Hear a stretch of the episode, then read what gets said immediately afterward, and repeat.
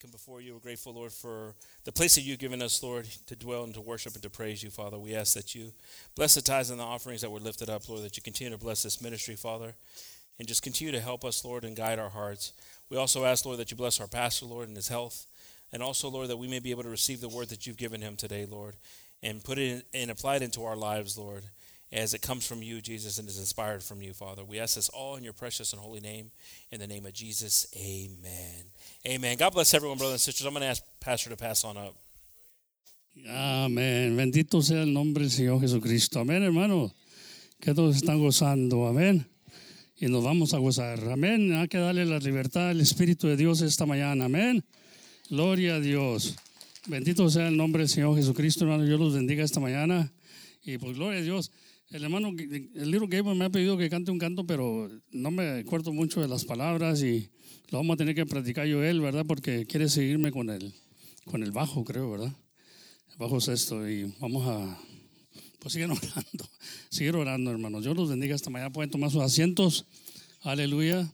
Y Dios bendiga a los niños, también a sus clases, los jóvenes. Dios los bendiga ya. Hallelujah. I was gonna sing it, but not today. Amen. Hallelujah. We gotta practice it, so I can make sure I haven't sung it in a long time. Amen, hermano. Hallelujah. It's good to be in the house of the Lord. Amen, hermano.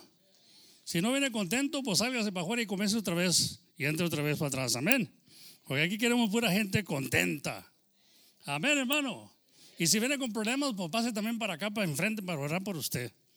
Una vez dijo un hermano, dijo, ¿qué tantos hermanos vienen enojados esta mañana para que pasen para orar por ellos?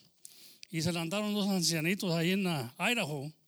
Me acuerdo de la iglesia esa, la hermana Fanny también se acuerda, ¿verdad? Y se levantaron unos ancianitos, los dos venían y dije, pues a lo mejor se pelearon estos o algo, ¿verdad? Y no, pues venían enojados, decían que venían enojados. Pero venían enojados con las esposas, ¿verdad? Aleluya, bendito sea. Uno porque la esposa no dejaba las novelas. El hermano Tony le decían. Y cuando murió su esposa, le dio gracias a Dios. Fíjese, terrible estaría la cosa, ¿no? Hermano, yo le doy gracias a Dios que desde que murió mi esposa, ha sido una bendición, dijo. Fíjese, hermano, terrible petición, ¿no? Y nosotros nos quedamos sorprendidos. ¿Y pues qué dice eso? Digo, porque cuando murió, hermano, yo pude sacar el televichango para afuera y lo vendé ahí, porque esa mujer era pura novela. Señor Jesucristo. De aquí no tenemos de esas, ¿verdad que no? Aquí no tenemos de esas, hermanos. Y no tenemos mentirosas tampoco, ¿verdad? Aleluya. Pero así era el hermano Tony. Era muy sincero. Y siempre hablaba en televisión. Invitábamos a una alma a la iglesia y andaba él ahí y decía, Cristo viene, hermano, Cristo viene. Y comenzaba a hablar en lenguas, hermano. Y pues eran almas que yo había invitado a la iglesia, ¿verdad? Y yo, pues uno no quiere que las asuste, ¿verdad? Y luego lo agarraba y decía, ¿usted cree que Cristo viene, hermano? Sí. Ya se arrepintió, hermanos. Sí, pues ando en eso. ¿Y qué está esperando? Le decía. Y estaba grave el hermano, ¿verdad? Y luego le dijo, ¿tiene televisión, hermano? Era el coraje de él, el televisor, hermano. Por la esposa, ¿verdad? Dijo, sí. Dijo, tírelo. Señor Jesucristo, le dije, oye, hermano Tony, pues me lo está asustando, ¿verdad? Hermano Tony, calmantes, brother. Le dije, ¿qué le quitó el televisor a usted, hermano? Cristo, hermano, Cristo. Le dije, pues dice que Cristo se lo quita a él. Deje que Cristo se los quita a él. Amén. El único que quita aquí es el Señor, hermano. Nosotros no podemos hacer nada. Amén. Podemos gritar todo lo que queremos y podemos hablarles en lenguas, pero no va a bajar nada hasta que Cristo haga la obra. Amén. Él es el que da el crecimiento. Y a veces asustamos las almas, ¿verdad? Porque queremos que a fuerzas. Y aquí a fuerzas no, hermano. Amén. El Señor dijo, he aquí la bendición y la maldición. Escoge. Tiene la libertad de escoger. Amén. Aleluya. Y pues los que hemos escogido la bendición, pues hay que seguir escuchando al Señor, ¿verdad? Esta enseñanza creo yo que es de mucha importancia. el velar, que casi no lo hacemos muchos, hermano. No estamos velando. Y la Biblia nos pide que vélenos. Y es un tema, creo, muy importante para aquellos que comienzan nuevos en el Señor. Porque a veces no sabemos qué velar, qué quiso decir. Jesús y los apóstoles nos exhortan a velar. Pero necesitamos entender lo que quisieron decir. Amén. Porque a veces no entendemos el velar. Uno cree que está velando, está viendo, está esperando a Cristo. Pues está bueno, vamos a esperar al Señor. Hay que velar en esas cosas, dice la palabra de Dios, ¿verdad? Pero una cosa es que tenemos que velar, y ahorita vamos a entrar en esos, aleluya, textos. Los pasajes del Nuevo Testamento que tienen el verbo velar con el propósito de que descubremos la importancia de velar. Amén. ¿Qué es velar? La importancia de velar. We have to be in the washout hour. En veces ocupan, creo que el hermano Juan velaba ahí un lugar, un negocio, ¿verdad, hermano? En Cuerpos. Y velar es un security, alguien que anda velando ahí en la noche y viendo que no entre nadie a robar o algo así, la verdad, tiene que estar velando uno. So, hay muchas maneras de pensarlo, ¿verdad? Yo creo que mis abuelitos o mi abuelito decía, tengo que velar el menudo, porque ponían el menudo, ¿verdad? Y el menudo antes se cocía toda la noche. Ahora en 3 horas lo queremos cocer, a ver. Y lo ponían toda la noche y se quedaba él velando, ahí tomando y velando, ¿verdad? El menudo. A ver, que velamos a un defunto. Podemos decir esas cosas, ¿verdad? Estamos cuidando. Y todo eso lo que quiere decir es cuidarnos o cuidar y no darle lugar al diablo, hermano. El Señor quiso decirnos esto. Pero vamos a leer ahorita unos textos tocantes de esto, ¿verdad? Porque es algo profundo que tenemos que tener en cuenta. El cristiano, el que es cristiano y el que Dios ha escogido, como decía el hermano Lorenzo, ¿verdad? Dios nos escogió. Seamos escogidos de Dios. Pero dice, todos muchos los llamados, pero pocos los escogidos. También dice, hay que saber eso también. Cuando el Señor dice que pocos los escogidos. Muchos van a preferir entrar, pero no van a poder, dice. Porque angostia es la puerta, ¿ven? El camino del Señor. Así que no es de todos, hermanos, la fe. Dice la Biblia que no es de todos la fe. No es de todos la fe. Pero ¿de qué fe está hablando? Así como el velar. Dice velar y nosotros nos imaginamos, bueno, hay que estar esperando la venida del Señor. Y es cierto, debemos estar esperando la venida del Señor. Pero al mismo tiempo, ¿qué hacemos mientras? Y el Señor nos dijo que velarnos, ¿verdad? Para no entrar en tentación, ¿verdad? En el nombre del Señor Jesucristo. Algunos pasajes con el verbo velar estamos ahí en la Biblia, ¿verdad? Vamos a leer ahí en Mateos. Gloria a Dios, bendito sea el Señor. Y lo que queremos hacer es ayudarnos, ¿verdad? En esto, porque el que no está velando, hermano, realmente el enemigo está destruyendo, está poniendo cosas en nuestras vidas porque no estamos velando. Y antes de leer ese Mateos, quiero ahí Marcos 13:33, se nos puse el texto de esta mañana. Las cosas que a vosotros digo el Señor, ¿verdad? A todas las digo, a todos las digo, velar. Ahora lo está diciendo a todos, a mí no más a los que le estaba diciendo ahí, a vosotros digo. Y dice a todos, dice no, dice las cosas que a vosotros digo, a todos la digo. Así que le está diciendo a usted también, a todos. Y lo dice velar. Amén. Gloria a Dios. Y tiene mucho, el tema de velar es mucha importancia. Y como digo, hay muchas maneras de velar. Y una de las cosas que escribí aquí, ¿verdad? Porque me gustó, ¿verdad? Lo que dice, aleluya. Y a veces que tenemos que estar velando los pensamientos. Amén. Velar el pensamiento. Velar el atento que o el, ¿cómo se dice? El querer hacer algo, tenemos que velarlo o examinarlo. Asegurarlo, amén. Velar, estar despiertos, estar pendiente, estar atento. Los significados de esta palabra se puede resumir en estar o ser vigilante. Vigilante, amén. Entonces el velar es necesario. Un cristiano que no está velando, realmente el diablo está encima de él. Amén. Como dije, a veces que anda enganchado en el cuello de nosotros, ni cuenta nos damos. Porque entonces no estamos poniendo cuidado, no velamos el pensamiento, no velamos el atento que queremos hacer, no lo velamos, hermano. Entonces, mucha gente se agarra de velar, como decía, hay muchas maneras de velar, como decían, velar un defunto, velar, cuidar algo, el menudo, decía mi abuelito, ¿verdad? Yo me quedo velando el menudo. Era palabra que se usaba mucho antes, pero poco a poco se va acabando esa palabra, ya también en el cristianismo se va acabando el velar. Hay cristianos que no están velando nada, todo lo dejan a Cristo. Y la Biblia dice que somos los más miserables y nomás dependemos en Cristo, hermano. También Dios tenemos que hacer algo de nuestra parte, ¿verdad? Esforzarnos a hacer cosas, amén. Entonces las cosas que Él a nosotros nos dice, se las dice a todos. Y es velar. Amén. ¿Estás velando? ¿Estás poniendo cuidado? ¿Estás al tanto? ¿Estás atento? Vienes aquí, estás velando las palabras, estás velando el pensamiento que traes. Porque muchas veces estamos aquí, hermano, estamos pensando otras cosas que queremos hacer y nos descarriamos el pensamiento.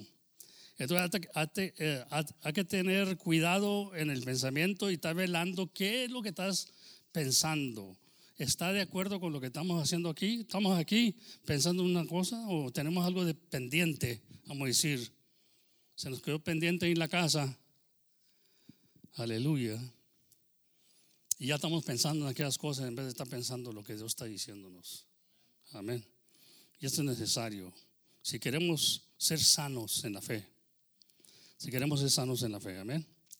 Ahí en Mateo 26, 37 dice: y tomando a Pedro y a los hijos de Zabedeo, comenzó a entristecerse y angustiarse en gran manera. Entonces Jesús les dice: mi alma está muy triste hasta la muerte. Quedaos aquí y velar conmigo. Y yéndose un poco más adelante, se postró sobre su rostro, oró, orando y diciendo: Padre mío, si es posible, pase de mí este vaso, pero no como yo quiero, sino como tú. Amén. Gloria a Dios, bendito sea el Señor. Ahí el Señor nos muestra, ¿verdad?, que les dice a los apóstoles que velen con Él, ¿verdad? Y mientras él oraba al Padre, le pedía una cosa, porque iba a pasar algo muy amargo, esa copa.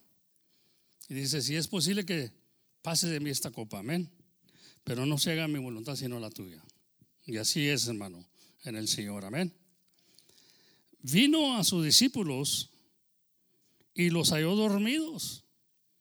Y dijo a Pedro, así no habéis podido velar conmigo una hora.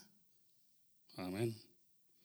Oye, hermano, si no pudieron una hora, ¿ahora qué será cuando Dios dice que velar siempre, en todo tiempo? No dice que una hora, dice que siempre, en todo tiempo. La pregunta es, ¿estás velando siempre? ¿Estás viendo en qué vas a pisar o qué vas a hacer? ¿Estás de acuerdo con la voluntad de Dios? Amén. Is it the will of God, what you're doing? You gotta examine it. You gotta watch for it. You gotta say, is this the will of God? Or is this my will? And he said, let it not be my will, let it be your will. Amen. He didn't want to go through that. Nobody wants to go through that. He was going to go to the cross. Amen. So we need to understand, sometimes it's not our will, the way it's, but we gotta watch and see the way we're thinking, the way we we pronounce things or a thing to do that day, is it according to God's will? Ese es velar. Estar velando a ver si va de acuerdo con la palabra de Dios. Amén. Aleluya. Porque muchas veces es nuestra voluntad, hermanos. Y eso es un cristiano que no está velando, de veras que no está velando en las cosas de Dios. No está poniendo al Señor primero. Y el enemigo, pues viene. El enemigo viene y te va a robar. Dice la Biblia que va a robarte. Te va a matar y te va a destruir. Amén. Bendito sea el Señor. Ahí en Mateo el 26 también, ¿verdad? Pero vamos ahí al 41, el siguiente. Dice, velar y orar para que no entres en tentación. El espíritu a la verdad está presto, mas la carne enferma. Amén. Bendito sea el Señor. La carne no quiere hacer estas cosas. La carne se molesta, hermano. La carne se molesta a hacer la voluntad de Dios. La carne se molesta a velar. Amén. No puede velar. Dice la Biblia que no se somete a Dios ni tampoco puede someterse a Dios. Amén.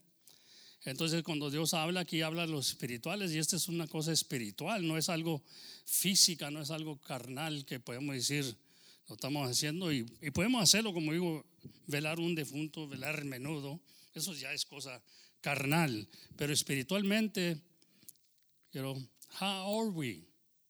Are we washing out the way we plan things? Is it according to God's will? They go, oh, do we have to do everything according to God? Pues nos entregamos a Él, hermano.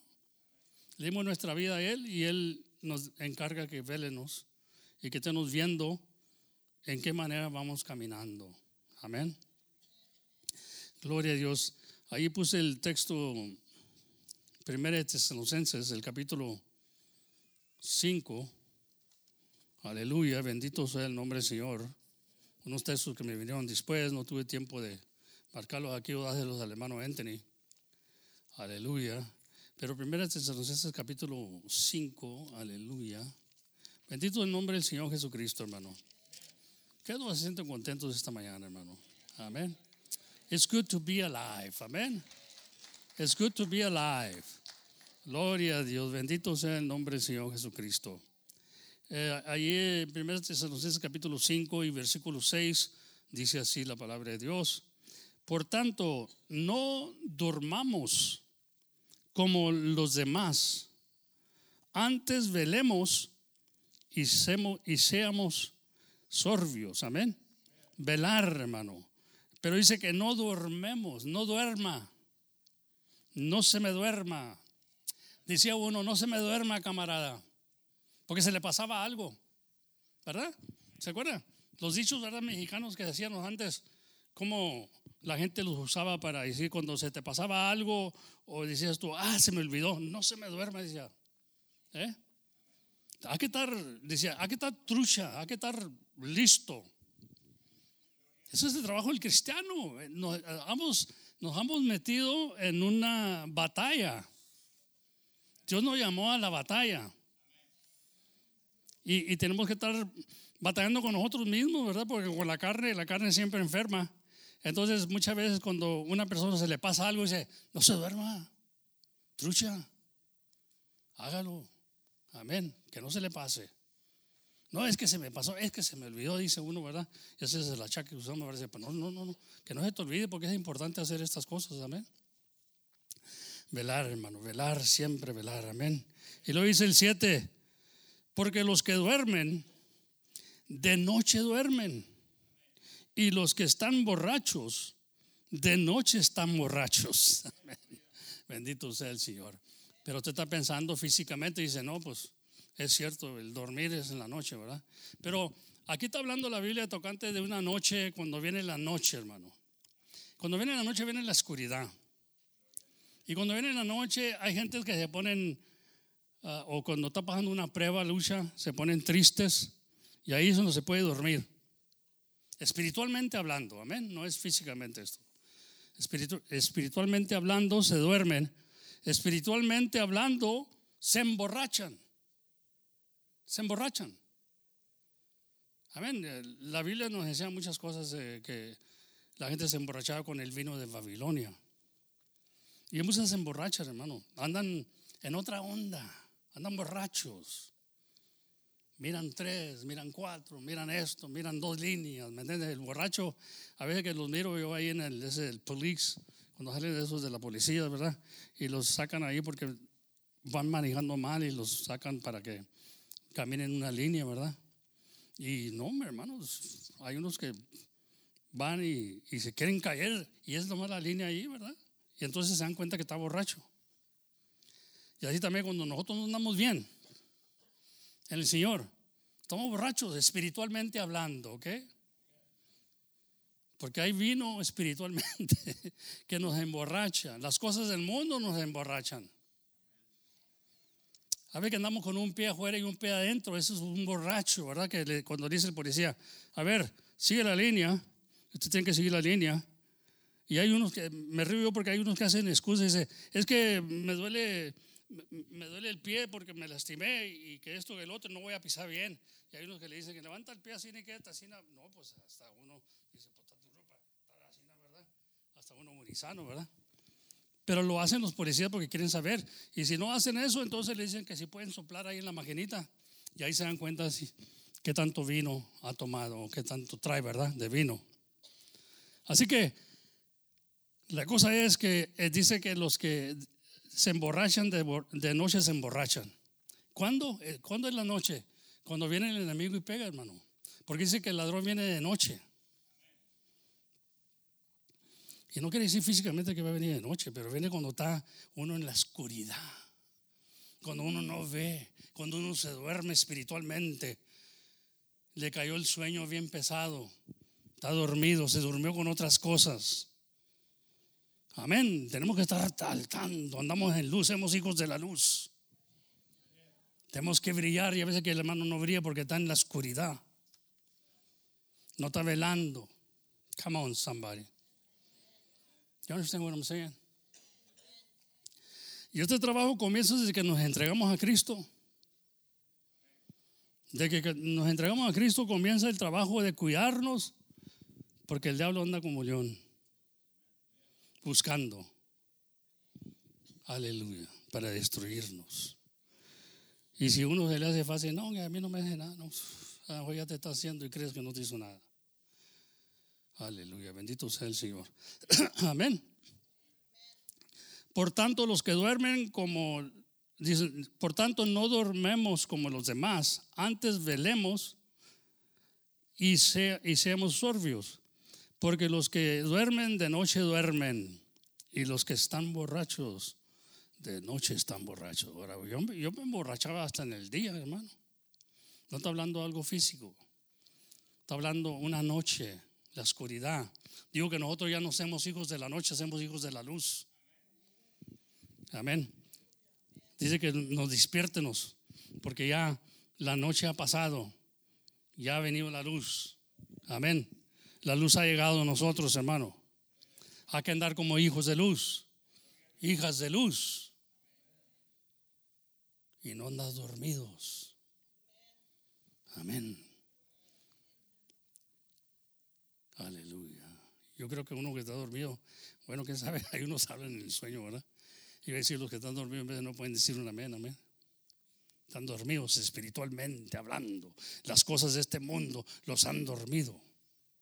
Se han metido mucho en lo material, que se duermen, hermano. Se han emborrachado con las cosas del mundo.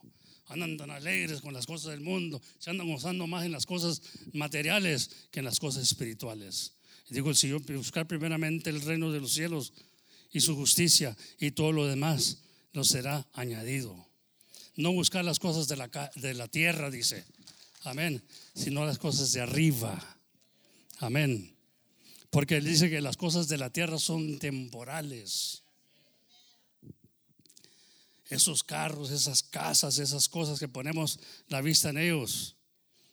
Pues somos humanos, ¿verdad? Ponemos esas cosas en vez de nos llama la atención, pero la cosa es no dormirnos.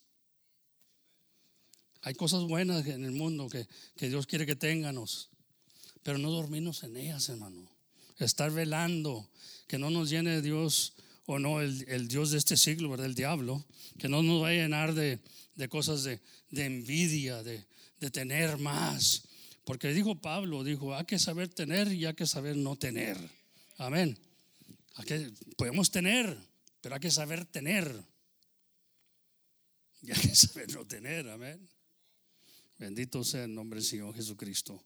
Me acuerdo cuando iba a pegar el Y2K, ¿verdad? Que andaban ahí con el Y2K todos asustados y esto y lo otro. Yo digo en mi parte, bueno, yo no voy a batallar porque yo he comido conejo, he comido venado, nopalitos, hasta el mezquite, ¿verdad? Cuando el mezquite lo comíamos, lo chupábamos, sacábamos algo. Yo sé esa vida, mis hijos no la saben, pero yo sé que puedo vivir. Antes vivíamos, ¿sí me entiende? Bueno, si lo poníamos de esa manera, ¿verdad? Pero también en la iglesia, espiritualmente hablando, hay que saber tener y hay que saber no tener. A veces no tenemos las cosas que queremos, nos ponemos a criticar, nos ponemos a juzgar. No me gustó esto, no me gustó lo otro, pero hay que esperar en el Señor, hermano. Porque como dije, Dios es el que da el crecimiento. Y todo se sufre, como dije yo, lástima, ¿verdad? Que yo me considero que he ayudado a muchos, aconsejándolos, matrimonios y todo eso, y luego cuando uno se hace viejo ya lo menosprecian a uno, y digo yo, como que nada, me tengo como que nada, y está bien, ¿verdad? Yo no quiero recibir nada de gloria, pero digo yo, pero no debe ser así nada. A unos hijos también en veces, ¿verdad? Se olvidan, pero como decía mi papá, un día llegarás tú a ser viejo, un día llegarás tú a tener hijos, y sabrás lo que estoy hablando. Y llegó ese día, hermano, y me di cuenta que el viejo estaba bien lo que decía. No podemos hablar de antemano y decir, no, que esto que a mí no me va a pasar. Te pasará, porque what goes around comes around. Entonces, pero prepárate, hay que velar, hay que examinarnos nosotros mismos, dijo Pedro, examinaos a vosotros mismos a ver si estáis en fe. Examinarnos es velar, ver, be on the lookout. Amén. Como quisiéramos llamarle, ¿verdad? Así es, hermano. Y en el mundo aprendimos muchas cosas, ¿verdad? En el mundo nos ofendían, nos peleábamos, aún los mejores amigos. Pero al rato ya andábamos juntos otra vez. Y los golpes nos respetábamos uno al otro. Porque sabíamos qué tan aventados éramos, o qué tan aventado era mi amigo, ¿verdad? Y luego nos respetaban, nos daban la mano, digo, desen la mano. Había uno todo el tiempo que decía, ahora desen la mano, hombre. Y se daban la mano, ¿no? Y entre los hermanos no queremos hacer eso ya. ¿Me entiende? Porque no estamos velando, no estamos viendo, oye, si allá lo hacías cuando andabas en la maldad. Aleluya. Ayer hablando con un individuo, ahora le dije, la única manera que vas a cambiar tú es que dejes a Cristo que te encamine. Aleluya. No, pero tengo un amigo, me dijo que él cambió y no va a la iglesia. No, le dije, sí puede cambiar uno. Le dije, yo cambié también varias veces. Duraba 6 meses sin tomar. Porque según está teniendo problemas en su matrimonio por la borrachera. ¿Vio? Aleluya. Y le decía yo, tú tienes que considerar una cosa, tus amigos, el vino o tu familia. Todos tuvimos que hacer esa decisión. Y porque mira, tus amigos, y le platicé la historia del hijo pródigo, que fue malgastó todo su dinero con sus amigos. Nomás se le acabó el dinero, ya no tuvo amigos. Estoy hablando con un individuo que está teniendo problemas. Dije, vas a perder tu familia por el vino. Aleluya. Bendito sea el Señor. Y lo primero que dicen, es que no tomo mucho. Entonces, ¿por qué vas a perder tu familia? Un borracho no sabe que si tomó mucho, un borracho anda borracho él. Pero como decía mi suegra, ¿verdad? No hay borracho que coma lumbre. Amén. Bendito sea el Señor Jesucristo. Amén.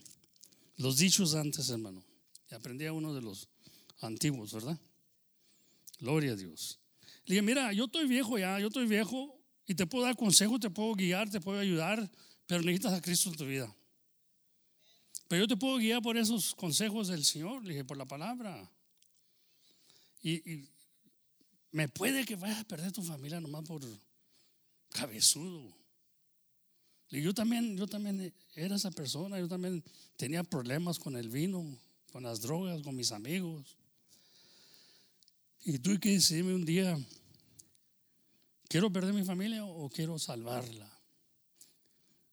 Y le dije, mira, ahí tienes mis hijos ahora, le dije, por una decisión que hice yo. Ahorita si tú haces una decisión sabia y te examinas tú y dices tú, quiero mucho a mis hijos, ¿vas a dejar ese murero? ¿Vas a dejar a tus mejores amigos también? No que los vas a abandonar, pero les vas a enseñar tú que hay un mejor camino todavía y también para ellos. Porque te he puesto, te aseguro, digo, que también están teniendo los mismos problemas en el matrimonio. El vino causa problemas en el matrimonio, hermano. Pero a veces no estamos viendo, yo. Y dije, yo ya estoy viejo y pasé por muchas cosas y aún fui cantinero. Yo te puedo platicar muchas cosas, dije, pero yo ya estoy viejo. Le dije, si no quieres hacer caso, está bien, digo, pero no pierdas tu familia nomás por un bote de cerveza que te lleva a otro y te lleva a otro y al rato ya perdiste ese conocimiento y haces cosas que no deben andar haciendo, ¿verdad? Qué triste, hermano, ¿verdad? Triste. Pero nosotros que estamos ahora, el borracho espiritualmente es igual. El borracho espiritualmente es igual. Va a perder su familia cristiana. Amén. Se va a alejar de ellos o lo van a, como a él le dijeron, tienes tantos días para salirte de la casa. Sí, Señor Jesucristo, ¿verdad? Causa tristeza, hermano. Pero la niña dice que no quiere ver a su papá borracho ya. Digo, hay problemas en el mundo que podemos alcanzar esa manera. Si yo digo así, como dijo el Señor, dijo, ¿sabes? Si los invitados no quieren venir, vayan, busquen lo que encuentran ahí en la calle. Va a llegar ese día, hermano, que tenemos que hablarle a la gente perdida que, porque los invitados, los escogidos, ya no quieren. Ya no queremos velar, ya no queremos estar al tanto. Es pura borrachera la que traemos, hermano. Y tenemos que estar conscientes de lo que estamos haciendo, entender lo que estamos haciendo. Y estar velando el pensamiento, estar velando el sentimiento que traemos. Vamos a velar ese sentimiento. ¿Viene de Dios o viene del diablo o viene de mí? Amén. Y si viene de ti, sacúdatelo. Y si viene del diablo, sacúdatelo más. Pero si viene de Dios, déjalo ahí, que obre. Y haga la obra que tiene que hacer el Señor en tu vida. Porque Él la obra que comenzó en nosotros, Él la va a acabar, hermano. Dice ahí en 1 Corintios, bendito sea el nombre del Señor. Y espero que estén entendiendo, hermano. Esto es necesario entender. Dijo el Señor, a todos se los digo esto, velar. Yo creo que sí que lo dijo fuerte el Señor. Dijo, velar. No dijo, velar. Estar al tanto, somos soldados en Cristo. Hay que estar velando el pensamiento, hay que estar velando el plan del Satanás. Dice la Biblia que conózcanos el maquinismo que va a usar el Satanás. Antes de que él lo planee, hay que verlo. Ya sabemos para dónde viene, qué es lo que va a hacer, qué es lo que va a usar para querer tumbarme. Amén. Bendito sea el Señor. ¿No es así, hermano? Hay muchas cosas que nos pueden sacar del camino. Y cuando dice que Él vino a sanar lo cojo para que no se salga del camino, ¿qué es una persona cojeando? Una persona que tú ya anda en el mundo, en las cosas del mundo, en las cosas de Dios. Anda cojeando, anda borracho. No lleva pasos derechos.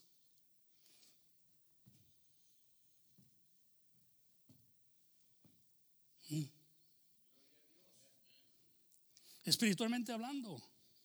No, físicamente no van a entrar sin aquí, van a entrar como que la mera verdad, ¿verdad? Pero espiritualmente hablando miramos que el hermano y la hermana no andan bien. Por eso no dicen un aleluya, nada de eso, porque están dormidos, están borrachos en las cosas de este mundo, hermano. Se han emborrachado con el dinero, se han emborrachado con la cosa material, o nos emborrachamos en veces, ¿verdad? Y tenemos que, oiga, aunque amanezcan los crudos, ¿verdad? Y espiritualmente hablando, ¿verdad? Que venga Dios y nos sane. Y la única manera de quitar esa cruda ya para siempre es dejar las cosas de este mundo. No améis el mundo ni las cosas que están en el mundo, porque el que ama el mundo es enemigo de Dios. Te haces enemigo de Dios cuando amas las cosas del mundo. Y cuando venimos a este lugar, si no amamos estas cosas, ¿qué estás haciendo aquí? Vete a gastar todo en el mundo.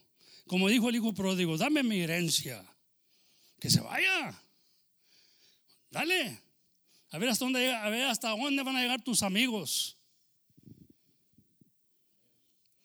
Una vez le tuve que decir yo a Graviel, ¿verdad? Me dijo, ahí está el mundo, yo ya hice mi parte, usted tiene la edad, ya se cree hombrecito, ahí está el mundo, mijo. No va a decir que yo lo forcé en Dios o que yo lo tengo aquí a fuerzas en Dios. En Dios nadie está a fuerzas. Yo lo crié en las cosas de Dios, porque yo vi de mi vida como iba y no quería que ustedes tuvieran el mismo. Pero ¿sabe qué, mijo? Porque yo ya oía yo cositas, ¿verdad? ¿Sabe qué, mijo? Si quiere, ahí está la puerta. A mi hija Cristian también le dije lo mismo. ¿Entiende? Porque no porque están abajo de mi techo. Yo les di el techo y les di... Los llevé por la escuela y hicimos todo eso. Me desvelé en los trabajos y todo eso para darles lo que tenían. Si no agradecen, está bien. Pero no es para que te estuvieran sirviendo al Señor. Así nadie le sirve a fuerzas, hermano. Al Señor le servimos de buena voluntad. Pero si usted cree que le estoy forzando a Dios en su vida, mijo, ahí está la puerta y allá está el mundo, mire, váyase. Porque así fue el hijo pródigo. Va y torece. Tienes que darles esa oportunidad, ¿verdad? Dios no hace a fuerzas a nadie, hermano. Esa es cosa de nosotros, si queremos. Y si no queremos, bueno, como dijo aquel papá, me pesa haber dicho eso, me duele mi corazón decirlo, ¿verdad? Pero a veces que los hijos se les tiene que decir, ¿sabes qué? Si usted cree que yo me entregué a Cristo porque yo tenía necesidad de conocer a un Cristo vivo, servir a un Dios vivo. Aleluya. Hasta ellos que les digan. It wasn't always easy. Muchos hermanos dicen, no, hermano Romero está bendecido, el hermano Romero tiene sus hijos ahí, sus nietos. Hermano, se cuesta trabajo, hermano, y sufrimiento también, y desprecios, y críticas de los mismos hijos en veces. Pero ellos tienen que what goes around comes around, you know? Es lo que les digo yo a ellos. Están pasando por algo. Lo que usted hizo se lo van a hacer usted, mi hijo, también. Esa es una ley de Dios. Es una ley de Dios. Lo que el hombre sembra es lo que va a cegar. Bendito sea el nombre del Señor Jesucristo. Una cosa, yo sé una cosa. Por eso le doy mucho énfasis al bautismo. Me decía un hermano, antes de irnos de este mundo tenemos que pagar todo lo que debemos. Y es cierto, la Biblia lo dice. Pero yo me puse a pensar, a meditar, ¿verdad? Porque dijo, porque lo que el hombre sembra es lo que va a cegar. Oye, hermano, yo fui terrible con mis padres, ¿me entiendes? Bueno, los hice sufrir mucho, ¿verdad? Los hice sufrir mucho, hermano. A mí me sacaban de la cárcel cada semana. Mi papá me tenía que ir a sacar de la cárcel porque me peleé o corté a alguien o algo. Ahorita usted me mira a mí y dice, no, este viejo arrugado, ¿qué hizo? No, hice muchas cosas cuando estaba joven, hermano. Era una locura. Y era la manera de defenderte. si no te defendías, porque había diferentes grupos, como decir gangas o lo que sea, y tú tenías que, y yo era muy flaco, no era bueno para los golpes, pero sí era bueno para la navaja y para las patadas y todo eso. Entonces me mandaban en la cárcel cada semana y mi papá me sacaba. Y le di mucha carrera a mi papá, a mi mamá. Entonces cuando el hermano dice esto, me puede a mí, hermano. Digo yo, usted lo que hizo con sus padres, usted tiene que dar cuenta de eso. Pero yo pensé, me hice para atrás, dije, párate un momento. Entonces, ¿para qué es el bautismo? ¿Para qué es la salvación? Ahí quedó todo enterrado. Come on, me da una oportunidad de comenzar de nuevo, Dios. ¿Me entiende? Por eso yo aprecio mucho el bautismo y le doy mucho énfasis al bautismo, porque es el que nos salva, dice la Biblia. El bautismo que ahora nos corresponde nos salva, no quitando la inmundicia de la carne, sino que demanda una buena conciencia delante de Dios. Yo hice mal, yo fui mal creado, o me creé mal yo, porque mis padres me trataron de aconsejar. Aleluya. Pero la cosa que me inventaba a mí por un lado es como decía yo, mi papá tomaba y miraba a mi papá como él era con mi mamá y todo eso. Y todo eso decía yo, pues ¿cómo iba a respetar? Una vez le tuve que decir a mi papá, ¿sabe qué, papá? Usted da buenos consejos, estaría bueno que los tomara usted también. ¿Me entiendes? Es muy malo eso que un hijo le diga a un papá eso. Se le acaba el orgullo al hombre, ¿me entiende? Le dije, ¿sabe qué? Los consejos que me está dando, papá, son muy buenos, pero tómelos usted también. Era muy valiente, yo era muy atrevido, hermano. Creo que le di un golpe tremendo, ¿verdad? Pero le dije la verdad. Así como soy aquí atrevido, ¿verdad? Yo le dije la verdad. Un día le tuve que agarrar la mano, le digo, perdóneme que le dije eso, papá, pero ¿sabe qué? Para consejos damos consejos, pero lo que vivimos habla más fuerte.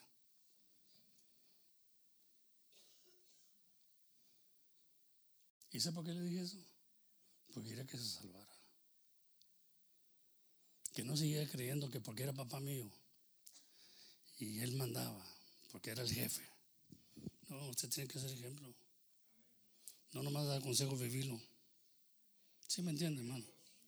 Porque nosotros podemos estar dando consejos a los hijos, pero si no los vivimos, somos unos hipócritas. Y un día tuve que pedirle perdón a mi papá. Pero ¿sabes lo que? Cuando me dijo ese hermano, dijo, lo que usted plantó con sus padres, hermano, lo que tiene que ser. Pero parece cómo. Cuando yo fui al bautismo, me arrepentí de todos mis pecados. Yo le dije, Señor, fui un mal hijo. Perdona mis pecados, Señor.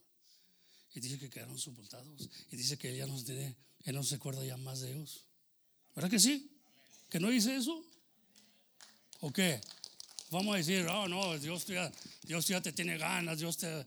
No, yo, cuando uno se arrepiente, de veras de todo corazón, y yo sé que yo había hecho mal, no me gustaba usar esas palabras, pero era muy valiente para decirlo. Amén. ¿Qué hijo le va a hablar a un padre así, no? Aleluya. Pero a un padre que necesita ayuda también. ¿Sabía que los hijos nos hacen ver cosas, hermano? Una vez me dijo el Señor a mí, de tocante a mi chamaca, Cristian, porque yo a fuerza la quería tener ahí en la casa y que no vas a apoyar, mija, no vas a andar allá como andan los demás, no. Era fuerte. Y luego me dijo el Señor, me preguntó el Señor, ¿cómo le hablas a las almas tú? No, pues en vez tengo que tener paciencia con ellos, tengo que decirles, ser amables. También hábleles también así a tu hija, porque es una alma. Señor, qué bonito cuando Dios te corrige, hermano. Duele, te duele, ¿verdad? Pero te corrige Dios. Entonces Dios creo que me está enseñando así, como yo le dije a mi padre también. Entonces yo vi que mi hija aquí se va a hacer como yo quiero, aquí en mi casa, aquí se va a vivir como yo quiero, aquí no vas a traer a nadie, aquí se pobre ni nada de eso. Bendito sea el Señor. Pero en vez de explicarle, ¿verdad? Porque ella también te puede decir que era dura de corazón, Era duro el corazón.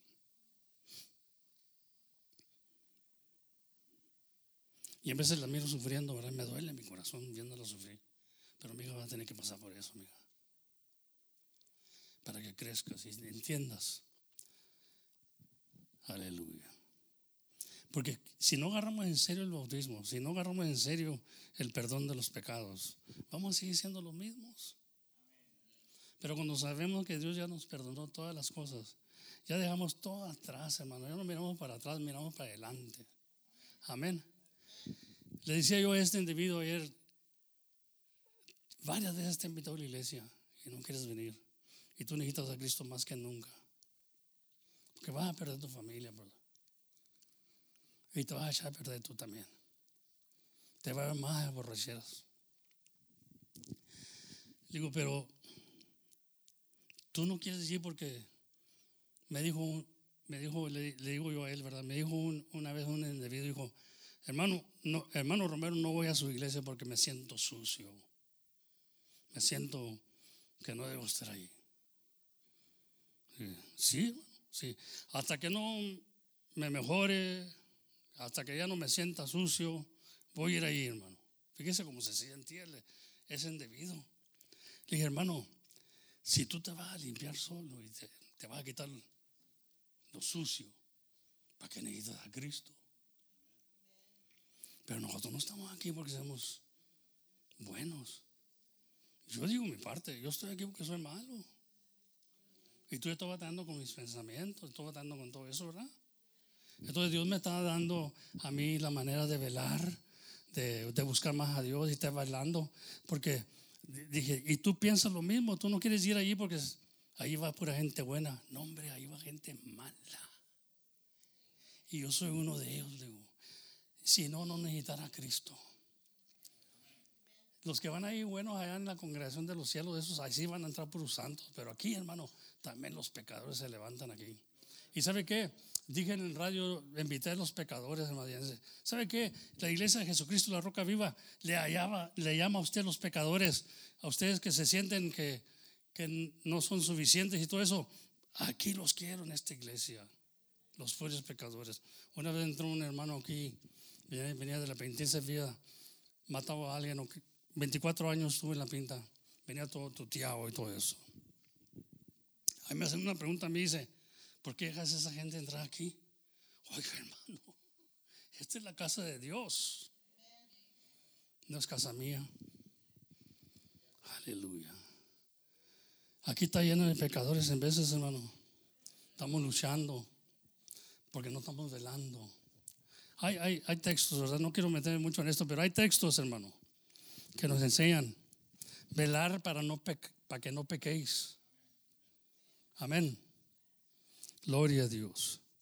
Hay muchas cosas que platicar, ¿verdad? Pero ahorita lo que me interesa es indebido y quisiera que un día tuviera aquí.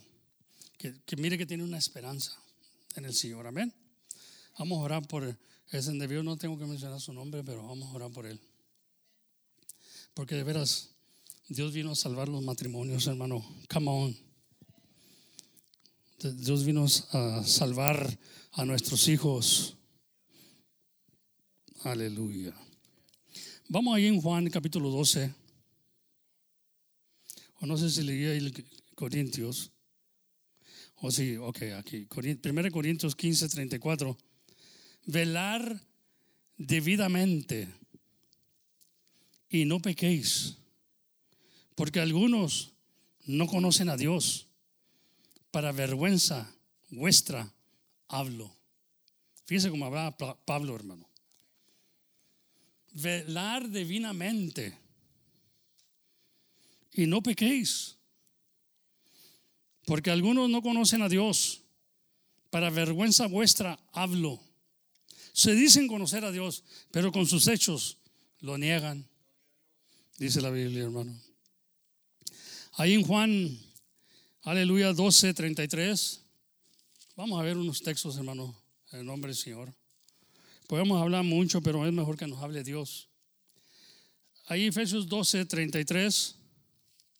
Muchos no les gusta que les hable Dios, pero yo así me gusta a mí que hable Dios, porque yo puedo ofender con mis palabras, pero Dios quizás con las palabras esas podemos arrepentirnos, hermano. Ahí el 33, Juan 12, 33. Y esto decía dando a entender de que, aleluya, de que muerte había de morir. Oh, no es ese, parece como está aquí. Apunté mal aquí en este, hermano, perdóneme. Aleluya.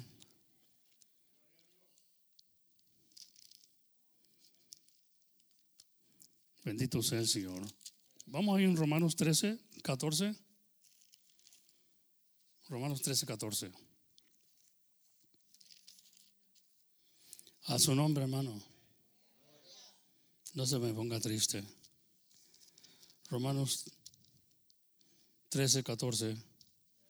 Mas vestidos del Señor Jesucristo, y no hagáis caso de la carne en sus deseos. Amén.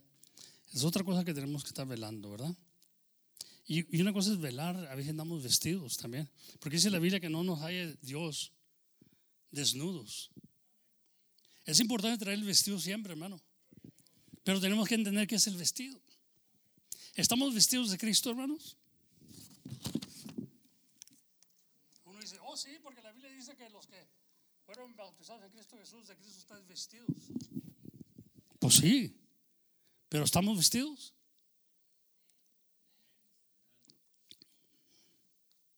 Y no estoy hablando nomás del bautismo. Andamos vestidos de Cristo. Traemos a Cristo puesto en nosotros. Digo, Pablo, ya no vivo yo, sino Cristo vive en mí. Yo no sé qué esperamos de los cristianos. Queremos ser diferentes, hermanos, de lo que la Biblia dice y decir que it's okay with God. No, la Biblia dice, ¿estáis vestidos? Hace una pregunta. Y cuando Él venga nos va a hallar vestidos o desnudos. Come on, somebody. Yo necesito oír de ustedes, hermano. ¿Estarás vestido? ¿Estaré vestido? ¿Traigo el vestido del Señor? ¿Ando haciendo lo que Dios dice? ¿O estoy tratando siquiera hacerlo, hermano? Ahí el Señor hace una pregunta a uno que entró a la boda, ¿verdad? Dijo, oye amigo, ¿cómo entraste tú a la boda? No vestido de boda. Y lo echaron para afuera, dice que lo echaron para afuera. Y ahí iba a ser el llorido y el crujir de dientes. Oiga, hermano, y miramos que el señor de la casa, de la boda, ¿verdad? Es el que lo mira. ¿Cómo entraste tú aquí, amigo? Y no traes o no andas vestido. ¿Es importante el vestido? Seguro que sí. Por eso se escribieron esas cosas. La Biblia dice que las cosas que antes fueron escritas, para nuestra enseñanza fueron escritas, hermano.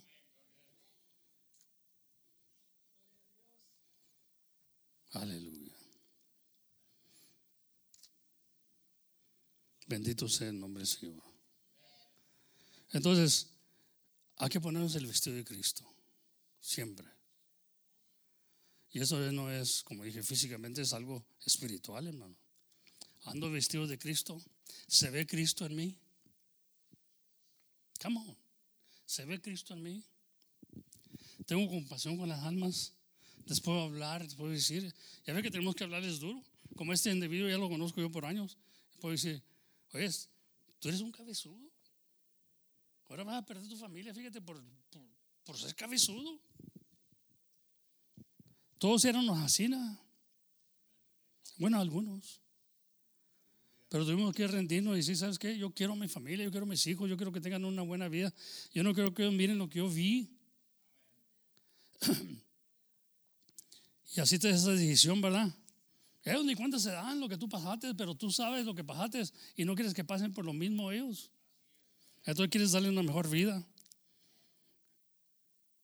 Pero para darle una mejor vida tienes que estar velando uno, hermano, porque el diablo va a venir a tratarte de quitarte del camino del Señor. Ahí en Efesios capítulo 5, Efesios capítulo 5 y 8, en el nombre del Señor. Alguien diga un gloria a Dios, hermano, un aleluya. O diga un ouch, I don't care, man, but say something. In the name of Jesus. Aleluya, porque Cristo vino a darle voz a los mudos, hermano. Aleluya. Bendito sea el Señor. Y como me dijo uno de los hermanos, dijo, ¿sabe qué? Pues ya no estamos tomando nada de ahí de la iglesia. Bueno, le digo, pues ya nos hemos de bendición, hermano. Dios me lo bendiga. Sigan adelante. Pero a veces que la iglesia sufre, hermano. Estamos sufriendo ahorita. Estamos sufriendo con la música. Estamos sufriendo con hermanos que no se esfuerzan. Amén. Aún yo estoy sufriendo con enfermedades y no puedo ser el mismo que era ayer. ¿Entiende? Y ya usted casi ni predica, me dicen. Oye, hermano, pues es que no va a depender en el hombre. Tienes que depender en Dios. Y Dios puede usar vasos. Hay que darles oportunidad a estos nuevos que vienen. Bendito sea el Señor. No todo el tiempo voy a estar yo aquí. Ya quisiera unas vacaciones. Aleluya. Largas. Pero tengo que darle una oportunidad también, que se desarrollen, que venga el Espíritu de Dios, los use, así como comenzamos todos nosotros. No entramos ya enseñados, ya sabíamos qué decir, no. Tuvimos que entrar desde abajo para arriba. Pero nadie quiere sufrir eso, hermano. No, que te vaya bien, ya no eres de bendición. Y se van, bueno, yo los bendiga. Pero yo sigo amando a Cristo. Con lo poquito que tengo, mis fuerzas, mi capacidad, yo sigo amando a Cristo, hermano. Y uno espera que a uno lo soporten, que lo vaqueen, ¿verdad? Que ¿sabes qué? Ayúdeme ahorita, hermano, estoy débil, ¿verdad? Estoy batallando con todo, casi con todo. Ayúdenme, oren por mí, amén. Críticas no necesito oración. So, vamos a sufrirlo, vamos a saber sufrirlo también, esperar en el Señor, alegrarnos en el Señor. Digo, yo pienso hacerme viejo con los viejos, hacerme viejo con ustedes, ¿verdad? Y que te abandonen nomás así, porque ya no me es de bendición, ya no grita como gritaba. Señor, pues no puedo. Ya casi ni canta. Señor Jesucristo, pues el niño va a estar joven para siempre. Aleluya. Pero me da mucho gusto con los que tú ya sigamos, hermano, y esperando en el Señor. De veras que les agradezco, ¿verdad? Pero ¿quién iba a dejar a su padre nomás porque se hizo viejo? Ya no te puede regañar, no te puede decir cosas. No, sigue siendo tu padre. Espiritualmente también, ¿verdad? Tenemos padres espirituales. No hay que abandonarlos, hay que ayudarles, amén. Ahí en Efesios capítulo 5, hermano, y 8, versículos 5 y 8, o versículo 8, quiero decir.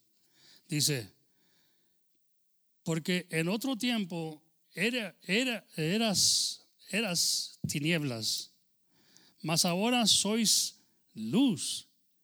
Y dice, en el Señor, andar como hijos de luz. Amén. En otro tiempo, pues andábamos en tinieblas, andábamos en la oscuridad, andábamos de noche, no mirábamos claro. Ahora miramos. Dice que el sol de justicia ha nacido en nosotros. Y ese sol de justicia es Dios, es Jesucristo. Deja que brille el Señor en tu vida. Deja que muestre. Puedes decir tú conmigo un día, ya no vivo yo, sino Cristo vive en mí. Y dice que para que Cristo se presente en nosotros, para que se vea el vestido de nosotros tenemos que morir. Digo, Pablo, si no muero, no se ve Cristo en mí. Pero dijo, por eso dijo el apóstol, ¿verdad? En veces no le entendían, ¿verdad? Pero dice, para mí el vivir es Cristo y el morir es ganancia. Ahora cuando yo muero, de mí mismo, cuando yo muero y dejo a Cristo to show that He will show up for me, es una ganancia, pero yo tengo que morir. el Romero, el Lorenzo, el caprichudo, el enojón y todo eso tiene que morir para que se mire Cristo en mi vida. Tengo que negarme yo mismo. Tengo que llevar la cruz para que se vea Cristo, hermano.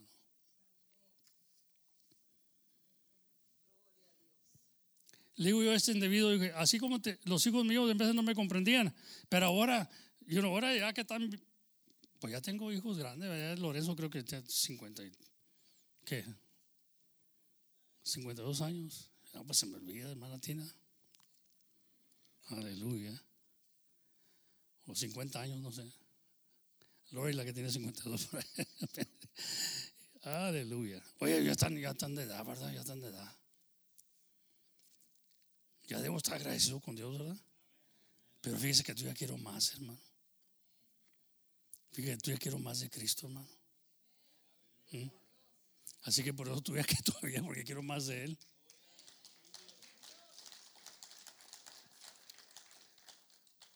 Quiero ver a mis nietos. Bueno, más una vez me he casado, ¿verdad? No, dos. Quiero ver a mis nietos casados. Ahí viene, ese rato me habló Graviela, ¿verdad? I hope she don't mind if I say this. Where is she?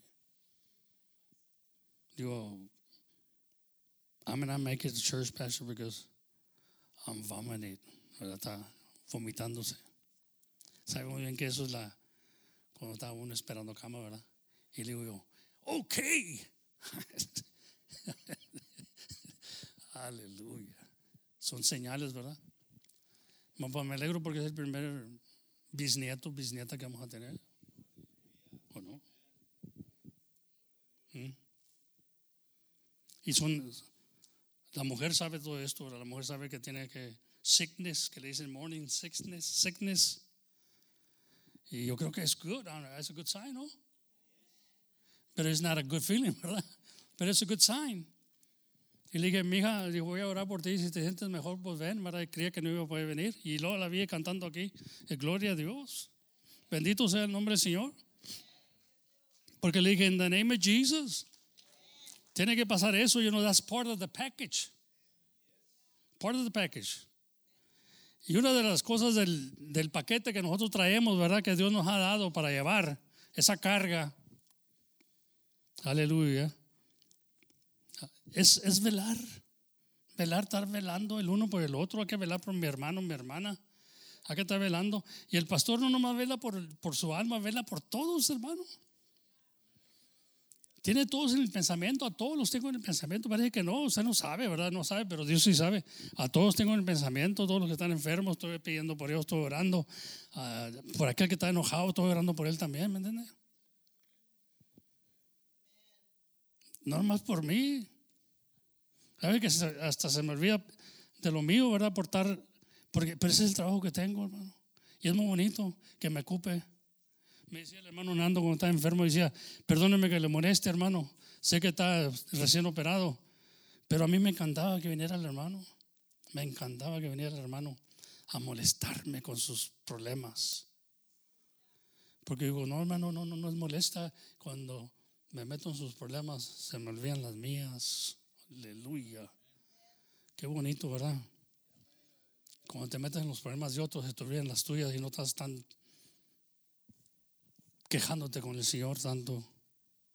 Porque hay otros hermanos que tienen necesidad. Ahí en Juan 11 y 10. Vamos para atrás a Juan 11 y 10. Gloria al Señor. A su nombre, hermano.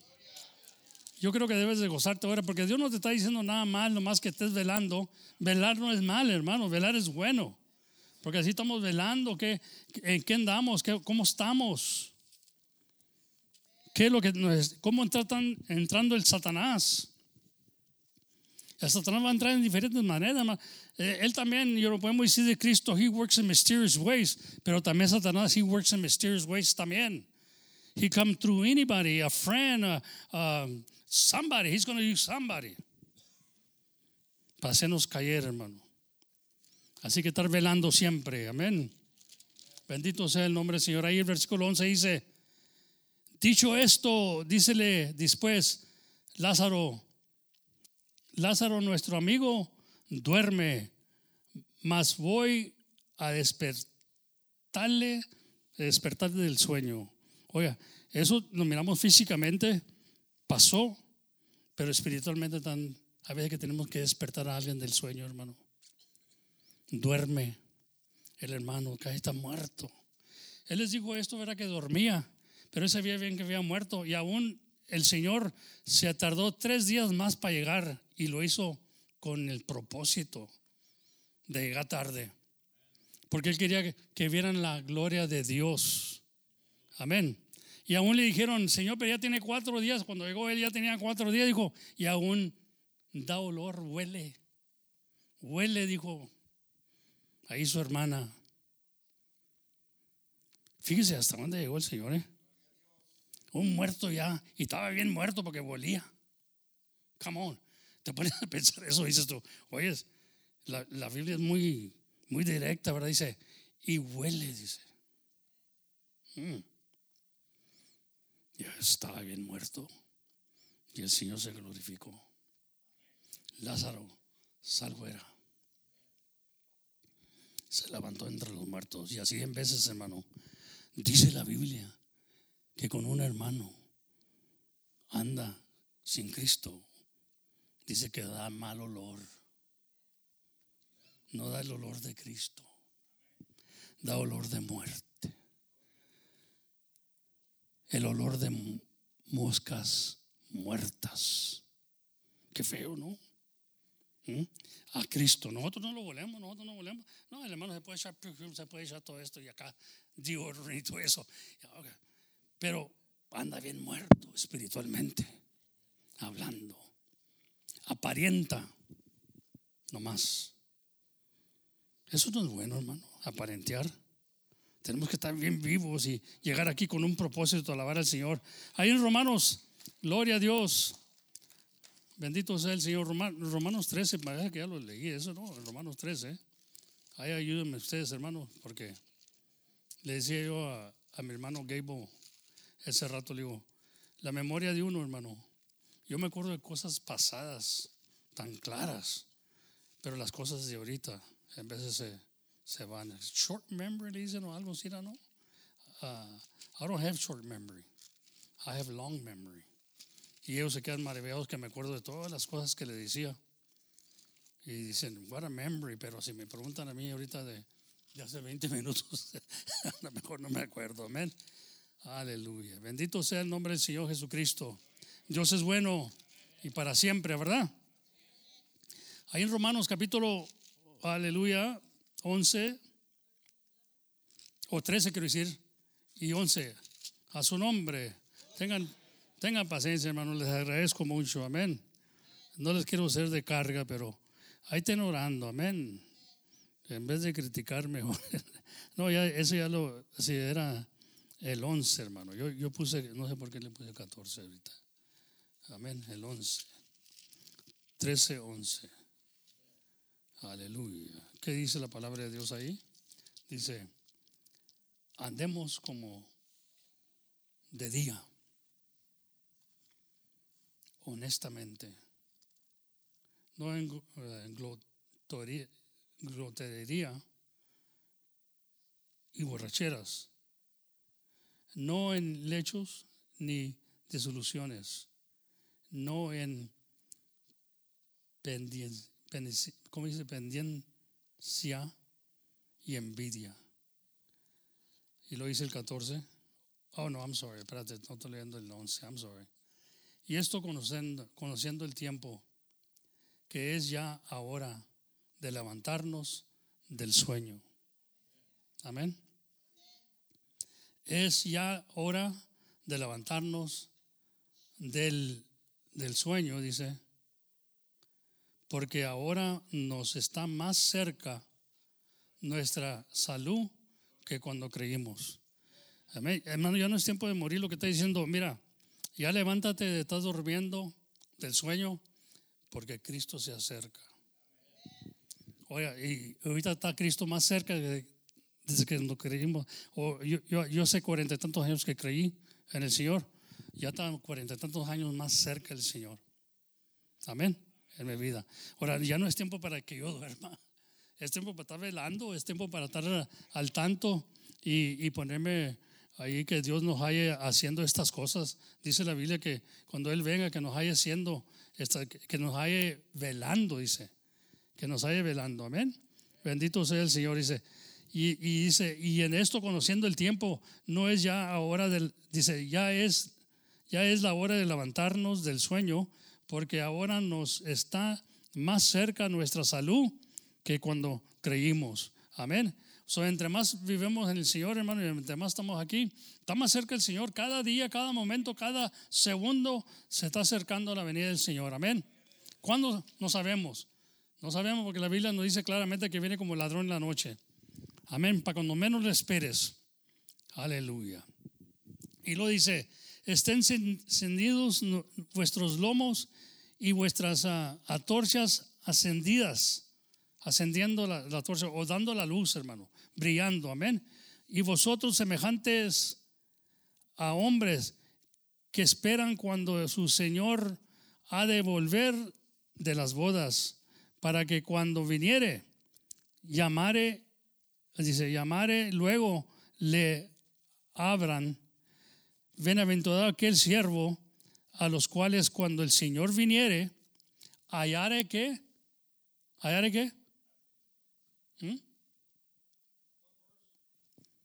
Ahí estoy leyendo tuya, voy de la gloria a Dios. Oh, I'm sorry, bendito sea el Señor. Me estoy equivocando mucho, no estoy viendo bien claro, hermano. Aleluya. Amén, amén, amén. Pero como ya me conocen, ¿verdad? Y me aman ustedes, ¿verdad? Como quiera. Amén. Voy a hacer errores, hermano, y muchas veces me desanimo. Y digo, yo ya no puedo predicar, ¿verdad? Y quiero hacerme ahí el loquillo, ¿verdad? Digo, no, pues ya no puedo predicar, ya no miro bien. Y ya brinqué a Lucas, hermano, por favor. Estaba leyendo ahí en Lucas 12:35, hermano. Perdóneme.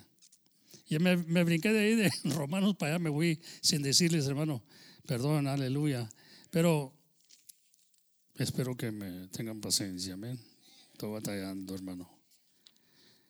Y quiero decirles que esto me desanima mucho. Sí me desanima porque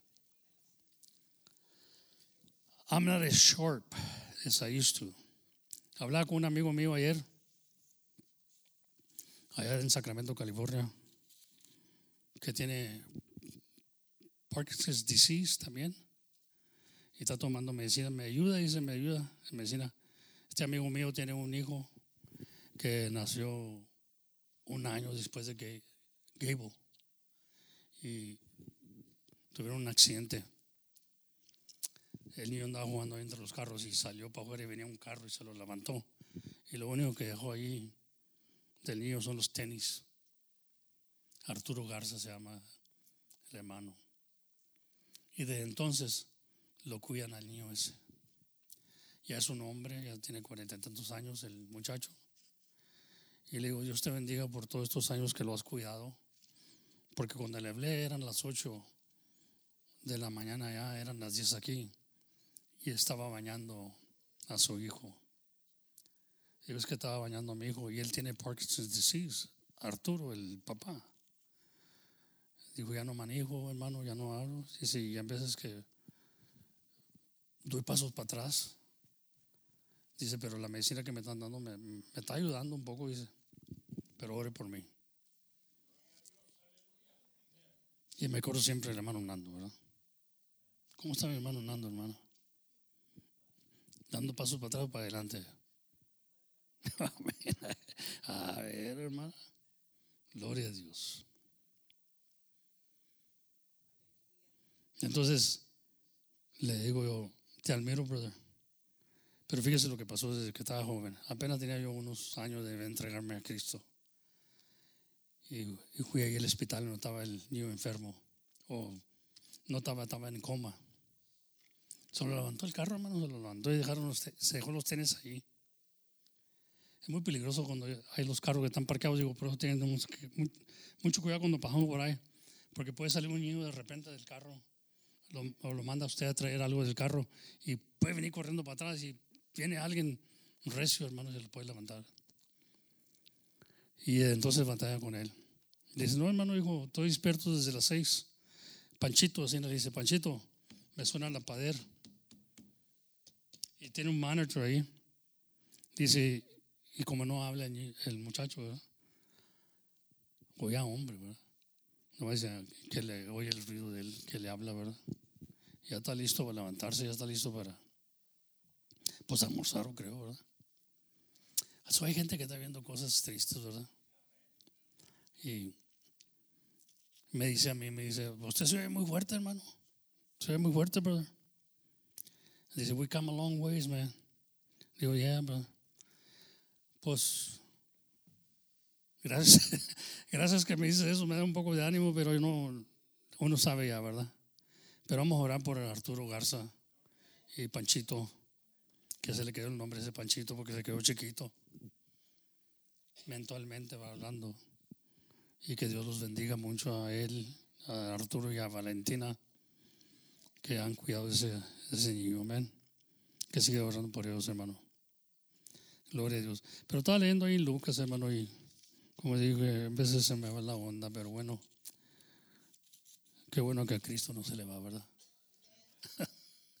Qué bueno que a Cristo no se le va, sino donde estuvieron los hermanos. Estén encendidos vuestros lomos, dice, y vuestras antorchas encendidas, y vosotros semejante a hombres que esperan cuando el Señor ha de volver de las bodas, ¿verdad? Para que cuando viniere y llamare, luego le abran. Bienaventurado aquellos siervos a los cuales cuando el Señor viniere, hallare velando. De cierto os digo que se cindirá y hará que se sienten a la mesa y pasando les servirá. Bendito sea el nombre del Señor Jesucristo. Hay que estar velando. Dice que nos halle velando. Y tú ya cuando Él venga, quiere hallarnos haciendo esas cosas. Velando, hermano. La palabra velar es muy importante. Velar es muy importante, hermano. Tenía un comentario aquí, ¿verdad? Que me gustó mucho. Aleluya, a ver si lo puedo ver aquí. Bendito sea el Señor, que nos dice la palabra de Dios. O no, dice, velar, estar despiertos, estar pendientes, estar atentos. Los significados de esta palabra se puede resumir en estar o hacer vigilante, amén. Es muy importante esto, hermano. Ser vigilantes, estar vigilando, a darle al Señor ese privilegio, amén, de que Él viene, hermano, y cuando Él venga, que nos haya velando. En esta cinta, el significar el velar, aleluya, físico, dice Jesús, sabía y aprendió y reprendió a sus discípulos por no permanecer despiertos antes de su detención, dice. Pero lo que después le dijo a Pedro tiene un significado espiritual más profundo. Velar y orar, ¿verdad? Y dice, es la vigilancia espiritual junto a la oración la que nos da la fortaleza para sobrevivir a las tentaciones y situaciones difíciles. Amén. Y es cierto, hermano, velar para no entrar en tentación, velar y orar, dijo el Señor. Y tenemos que estar haciendo las dos cosas para no entrar en tentación. Y cualquier cosa nos puede tentar. Y no está hablando nomás de tentaciones como nosotros en veces pensamos.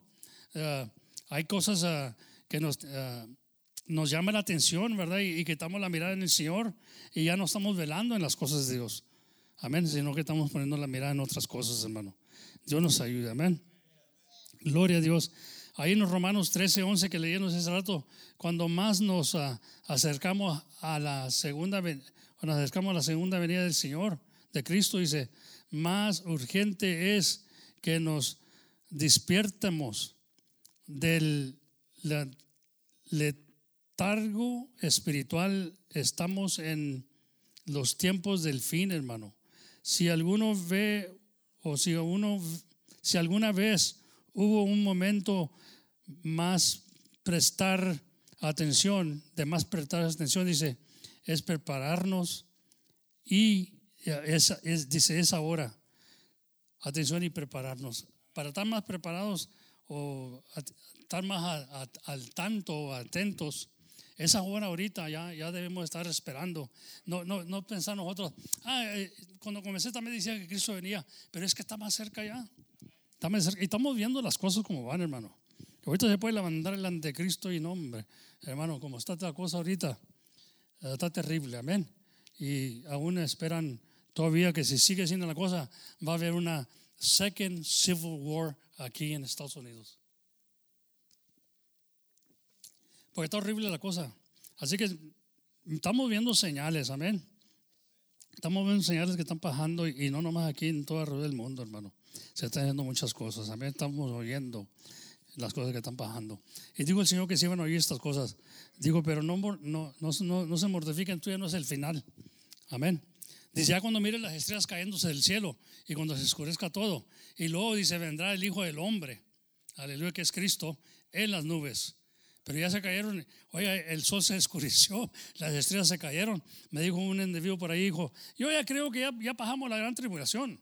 Yo ya creo que ya estamos pasando la gran tribulación. Le dije, no, ¿cómo? Digo, sí, o que ya vino Cristo. Le dije, no puede ser, le dije, porque no se han caído las estrellas. ¿Por qué dices tú eso? No, pues ahí dice, léelo en Mateo 24, no se han caído las estrellas, el sol sigue brillando.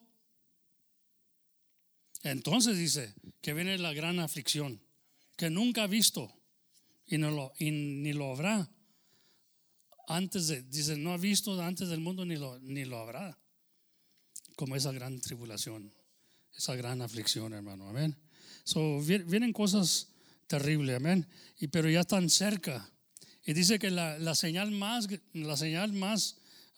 segura que tenemos no es esa cosa de los terremotos y todo eso, no es eso, hermano. Dice la apostasía, el dejar las congregaciones, el dejar de congregarnos. Y estamos viendo eso, ya tiene años está pasando esto, dejamos el camino de la verdad. Come on. Y esa es la señal de la apostasía, ¿verdad? Cuando uno se aparta del Señor, de la verdad. Amén. Y ya se está viendo eso. Y tenemos que dejar que pase porque se va a ver. Pero uno sigue adelante, amén. Uno tiene que seguir adelante. Y la única manera que yo puedo seguir adelante es velar, hermano, cuando me llegan esas cosas, cuando me llegue tentación. Aún se levantarán falsos profetas, falsos predicadores. Aleluya, que ya no quieren predicar la verdad. Y la persona que no está velando, la persona que no está al tanto, él se come todo, porque hay señales, hay esto, pero también te están recogiendo el dinero, ¿me entiendes? Y eso ya está pasando, ya hace mucho que está pasando eso. Amén. Están recogiendo dinero te están pidiendo dinero y están nomás predicando el dinero. Amén. Y esas cosas. Entonces tenemos que nosotros discernir la diferencia y estar velando en el pensamiento, en el profeta, o ver el profeta, ¿será de Dios o no será de Dios este? Amén. Porque dice que no nos maravillemos de las señales, porque el mismo Satanás dice que va a hacer señales así como las que hizo el Señor Jesucristo. Amén. Y le llama milagros mentirosos. Porque la gente está interesada en eso, la gente ya se fue del estudio, la Biblia, o que Dios nos abre los ojos, que Dios nos enseñe qué es cosas velar, ya no les importa eso, ahora quieren ver un milagro. Es más fácil, es el milagro. Pero Dios no va a hacer milagros nomás por celos, hermano. Amén. Dice que Él nos contesta los que tenemos y los que permanecemos en la palabra de Dios. Pide lo que quieras y será hecho. Los que hacen mis mandamientos. Come on, somebody. Porque hay palabra torcida y la usan nomás para conveniencia, para que tú. Entonces ya no quieren predicar la verdad. Ya no predican la verdad porque es muy dura. Entonces te van a tratar de traerte, que tú te sientas a gusto, y levantan miles de dólares. Y no podemos nosotros velar, no podemos discernir. Y tenemos que tener el espíritu de discernir, hermano. Amén. Quizás nosotros no sabemos hablar muy bien, no sabemos de esto, pero una cosa le voy a decir, nosotros no como Dios nos ha enseñado que Él está con nosotros, nosotros nos tenemos que andar predicando esas cosas, hermano. Amén. Dios se ha mostrado y esa es la señal que Dios nos ha dado, está con nosotros. Amén. Y qué bueno, porque me decían muchos de cuando ponga el radio, hermano, va a pedir ofrendas, va a pedir esto. No, pero la mera verdad que no. Si Dios pone eso en el corazón de nosotros, que pongan radio, nosotros tenemos que sostenerlo, ¿verdad? Dios va a dar la manera de sostenerlo. Pero está pidiendo dinero para que la gente nos ayude a mantener algo que una visión que yo tuve. No, si es de Dios, Dios va a abrir los medios. Amén. Y así es, hermano. Pero no hay mucho de eso ahorita. Muchos ahorita abren algo y te quieren sacar, te quieren exprimir, hermano. Amén. Las ovejas, ¿para qué son? Para trasquilarlas, para quitarles toda la lana. Y la persona que no está velando y está viendo la palabra, lo que nos dice, se deja ir, hermano. Y millones. Oh, Señor Jesucristo, ayúdanos, Señor. Así que hay que estar velando, hay que estar al tanto. Pero más velar por nuestras almas, por nosotros mismos. Velar que no entremos en pecado. Amén. Estar velando, porque el enemigo va a venir a tentarte, hermano. Y sabe que había un comentario, pues no sé qué le pasó, yo me estoy perdiendo yo todo aquí, ¿verdad? Pero había un comentario que decía velar, como decía hace rato, el pensamiento, ¿verdad? Velar el pensamiento, velar los sentimientos, amén. Gloria a Dios. Aleluya. Dice, vigilando a sí mismo en pensamientos, en sentimientos y en acciones. En todo tiempo. Fíjense qué trabajo tenemos, hermano. Por eso el cristiano se ha hecho flojo. El cristiano no quiere hacer nada de esto. Él quiere que Cristo lo haga todo por él. Y Cristo, hermano, me ha mostrado a mí que Él no va a hacer todo por mí. Yo tengo que saber volar. Si dice que soy como el águila, yo tengo que aprender a volar, hermano. Y no depender en Él nomás. Amén. Cristo ya hizo su parte en mi vida. Ya me salvó. Now it's up to me. It's up to me to consider that He's given me wings of an eagle. So it's up to me to fly. Come on, somebody. It's up to me to fly. But He's not going to fly for me all the time. Ha puesto el ejemplo de las águilas, del águila, la mamá, la águila, que es la mamá de los pollitos, ¿verdad? La saca a volar y luego los suelta y la gritería de los pollitos, asustados, porque quiere que aprendan a volar. Y así somos nosotros. A veces nos asustamos con cosas que vienen. Pero ¿sabe qué, hijo? Señor, tienes que aprender, mijo.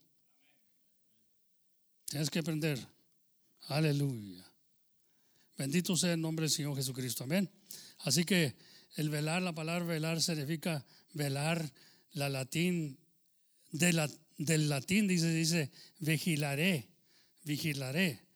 Aleluya. Entonces, hay muchas cosas que tenemos que aprender, pero más importante de todo es que el Señor dice velar siempre, amén. Y dice que lo dice a todos. Este día lo dice a todos. Ahí hasta el mismo diablo se lo dice.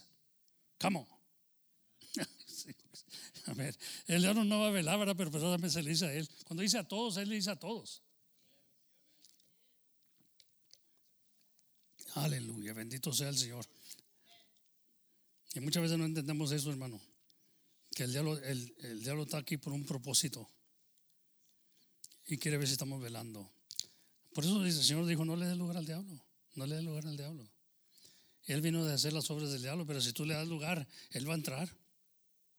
El Señor tiene un cerco espiritualmente hablando alrededor de nosotros. Por eso dice que el león anda alrededor buscando a quien devorar. Y la única manera que va a entrar, y ya Dios tiene puesto el cerco, es que yo vaya y le abra la puerta al diablo y le dé lugar. No estoy velando, no estoy pensando en lo que, el pensamiento que estoy pensando negativo, y va a entrar el diablo. Y es como lo dejo al diablo entrar. Amén. If you open the door to the devil, he's going to come in. Sí, Cristo vino a deshacer las obras del diablo, es cierto, Él vino a deshacerlas, pero nos dejó ahí un mandato, dice, no le des lugar al diablo. Don't open the door for him. He's around you. He's around that wall that God has built around you to protect you. But you have the power to open the door or to close it. Te doy a ti esa autoridad. Amén. El diablo no se puede acercar mientras nosotros no le damos lugar, hermano. Pero muchas veces le damos lugar porque no estamos velando el pensamiento, no estamos velando el sentimiento, no estamos velando la actitud de nosotros, no estamos velando la manera de actuar, la manera de ser. Amén. Yo tengo que ver, a veces que me puede, en veces cuando predico aquí, voy a la casa y estoy pensando, diría algo que voy a ofender a los hermanos. Y le pido al Señor perdón, ¿verdad? Y le pido que componga el corazón de los hermanos. Si dije algo fuera de orden, o no vi bien, no leí bien, dije una palabra torcida que a lo mejor lo pueden agarrar por mal, ¿me entiendes? Pero es mi mortificación de mí mismo, porque sé que soy humano. Y como estoy ahorita en las batallas, el diablo puede entrar por allí, en la enfermedad que tengo, la debilidad que tengo de no ver, no poder oír bien. Él va a usar todo eso porque sabe mi debilidad. El diablo anda buscando tu debilidad, no anda buscando anotar tus fuerzas. ¿Sí me entiende? He's looking for your weakness. He wants to use your weakness. That's the only way the devil can work on you.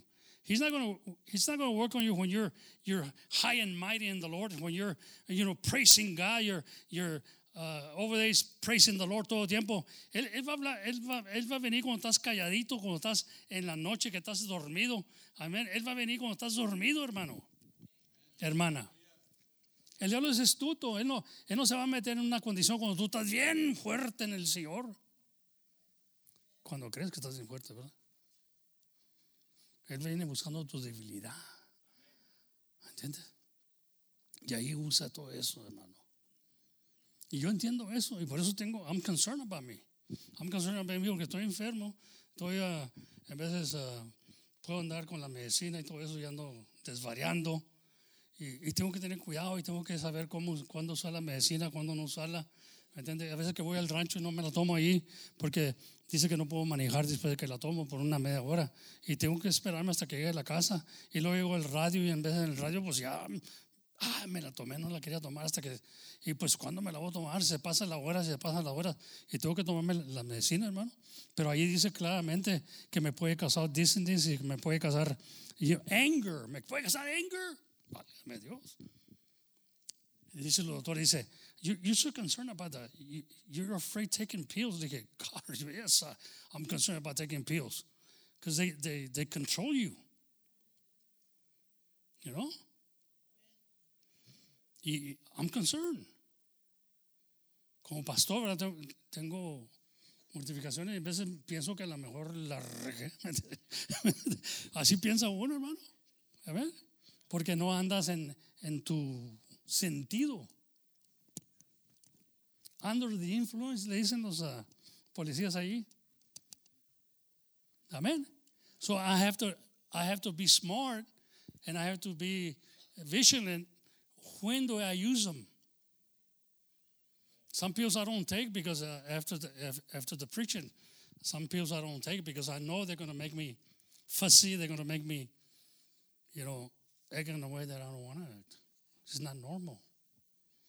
Pero I have to do it. Tengo un trabajo y ya se nos siento en prisión en veces, ¿verdad? Y como dije, quisiera unas vacaciones. Aleluya.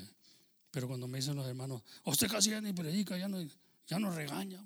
Quieren que no me esté regañando, no, hombre, pues Dios no me llamó para regañar, hombre. Digo, me gusta cuando nos regaña. Me dijo un hermano, oiga, le dije, pues yo no estoy aquí de regañón. Le dije, a usted le gustará que lo regañen, pero a mí no me gusta estar regañando.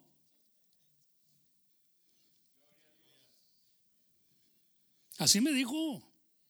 Me gusta cuando nos dice, nos regaña. Pero pues nunca no le sirvió para nada. Amén. Y yo, pues si no le sirvió, ya no está aquí.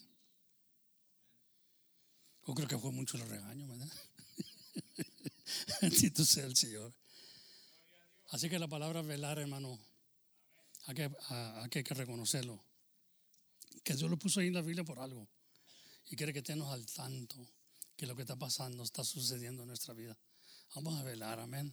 Vamos a pedirle a Dios que nos ayude esta mañana a recibir esta palabra con gozo, con alegría. Que Dios nos da una palabra que dice velar porque el diablo anda alrededor buscando quien devorar. Y aunque tengas una pared que puso Cristo ahí, como le dijo Satanás de Job, no, pues lo tienes acercado. Bendito sea el Señor. Entonces el diablo tiene un propósito. Si no, Dios ya lo hubiera destruido hace mucho. Pero ¿por qué lo dejó Dios? Dice, no le dé lugar al diablo. Y le damos lugar en nuestros pensamientos, sentimientos, en juzgar, criticar y tantas cosas que traemos, una carga tremenda. Y en vez de sacudirnos todas esas cosas, no es bueno. Dice que llevamos cautivo el pensamiento a Cristo. En otras palabras, lo impresioné o lo encadené y se lo llevo a Cristo. Cuando viene un pensamiento malo, llévaselo a Cristo, hermano. Que reviente las cadenas. Yo paso por eso 40 y tantos años, he luchado con esto, hermano. Y tengo que seguir luchando hasta que venga Él y me vaya velando. Y más por las almas. Amén. Bendito sea el nombre del Señor Jesucristo. Es un trabajo difícil, pero todo lo puedo en Cristo que me fortalece. Amén. Y le sigo haciendo ganas. El que me estima mucho y el que me da mucho ánimo es el apóstol Pablo. Que miraba yo que las cartas se las escribía Lucas, porque él ya no miraba. Él no miraba. Tendría diabetes, tendría no sé. Pero él no miraba, ya estaba quedando ciego. Y decía, fíjense de qué las letras tan grandes que les escribo. Para poder verlas, él tenía que escribir las grandes. Estaba bien ciego, hermano. Pero ahí andaba Lucas, el médico, con él. Qué bonito tener uno, sin la verdad que yo, que tuviera aquí el otro a un lado de mí, agarrándome la prisión y todo eso. Amén, que estoy predicando y me está examinando el otro al mismo tiempo. Y Pablo tenía ese privilegio. Tenía a Lucas ahí con él, lee las cartas y se da cuenta. Tenía a Lucas ahí ayudándole para que siguiera haciendo su trabajo aún de la prisión. Ahí escribo la mayoría de sus cartas. Yo los bendiga esta mañana, hermano. Hay que seguirle, amén. Bendito sea. Les pido mucho perdón por lo que me salí de onda ahí ahorita, que me fui hasta Lucas y de veras, aleluya. Nada más pido que oren, hermano. En vez de estar criticándonos y ver la necesidad, el Señor me enseñó esto de cuando salí del cáncer, que y muchos iban a tener cáncer y me enseñó a tener compasión con los enfermos y a entenderles. Me decía una hermana mía, me decía que ya su esposo la maltrataba mucho, mi hermana, ¿verdad? Mayor, y ella se quería venir a vivir para acá, ¿verdad? Y se peleaban, ¿verdad? Pues andando en las borracheras, hermano.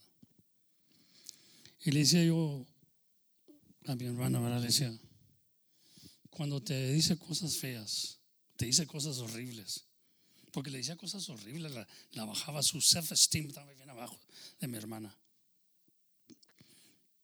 ¿Qué sabe qué cosa le decía? Que estaba fea, que esto, que lo otro, andaba borracho. Le dije, cuando anda buenizano, ¿cómo se porta contigo? No, digo, pues ahí anda como que no quebra un plato. Y pues sí, porque se quiere arrepentir, pero no sabe cómo el hombre. Mira, para que ella no tuviera el low self-esteem, ¿verdad? Le decía yo, mira, cuando te dijo estas cosas, ¿cómo andaba? Pues andaba borracho. Bueno, no era él el que hablaba, era el alcohol. He was under the influence. Él hablaba locuras. No te agarres de eso, porque ella estaba bien abajo, su self-esteem. No te agarres, de veras que ella estaba creyendo que no servía para nada. Dije, no. Tú eres algo especial en los ojos de Dios. Lo que pasa es que tu esposo es una víctima del alcohol. Y el alcohol es el que está hablando, mija. O las drogas, a veces son las que hablan. No te agarres de eso. Shake it off. Para que sigas viviendo y te alegre. Can you imagine somebody telling his own wife, you ugly so? Hijo, hasta me van a ganar a mí, arrancame para Houston y agarrarme. Antes tenía unos pleitos de Joel, ¿verdad? De cuando primero se casaron. Pero vino muriendo mi cuñado del alcohol. ¿Verdad? Muchas veces la gente no entiende, hermano. Y yo me sentía muy mal por ella, porque dije, está bien abajo, está ahorita, no tienen, como que no, se está creyendo todo lo que le está diciendo él. Ya habrá gente aquí ahorita así, hermano. Matrimonios, en veces yo he tratado con muchos matrimonios, hermano, y les trato de traerlos, creo que tengan esa relación. Yo no digo que mi matrimonio ha sido perfecto, está la hermana Fanny que diga, ¿verdad? Pero una cosa sí sabemos, que podemos amistarnos, y lo que ambos nos comprometemos con el Señor, a servirle al Señor hasta que Él venga, amén. Aleluya. Así que yo me los bendiga esta mañana, hermano. Vamos a considerar ese de velar, porque van a venir cosas a tu vida y te van a tumbar. ¿Qué sabe la misma iglesia que está tomando ahorita? ¿Me entiendes? Pero yo una cosa les digo, hermano, aquí nadie tenemos a fuerzas. Y si no quieres sufrir con nosotros, porque estamos sufriendo, la familia Romero, pues hermano, pues que les puedo decir yo. Estamos sufriendo, estamos en la batalla, y especialmente pues el que está encabezado. Pero le sigo echando ganas, ¿verdad? Y esperando en el Señor que salga algo mejor, que no me trastorne tanto la mente, ¿verdad? Con esa muro de medicina. No, yo no las quiero para nada. Estoy tomando ahorita nomás 3, hermano. Dejé de 20 tantas que estaba tomando. Y ya me reducí a 3, y yo lo hago de mí mismo, de mi voluntad, porque quiero seguir sirviendo al Señor. Los doctores no me la quitan. El otro día me preguntaron, ¿a cuál estás tomando? Y dijo, ¿estás tomando esta todavía? Le dije, no, esa me la quité. ¿Te la quitaste? ¿Es tú? Sí, yo me la quité, porque mi cuerpo siente que no la necesito, que no la quiero. Mientras puedo controlar la presión y esto y lo otro, con estas 3 que estoy tomando, ya no voy a tomar más, porque I don't like to feel the way I feel. Le dije a una doctora, le dije, I thought pills were supposed to make you feel good. They make me feel sick. Le dije, I don't want to be sick all my life. No quiero estar sentado hoy en la silla, porque una pastilla me hace enfermo, me hace que me enferme. So either you guys get it together, le dije, and make people feel good instead of making people feel miserable.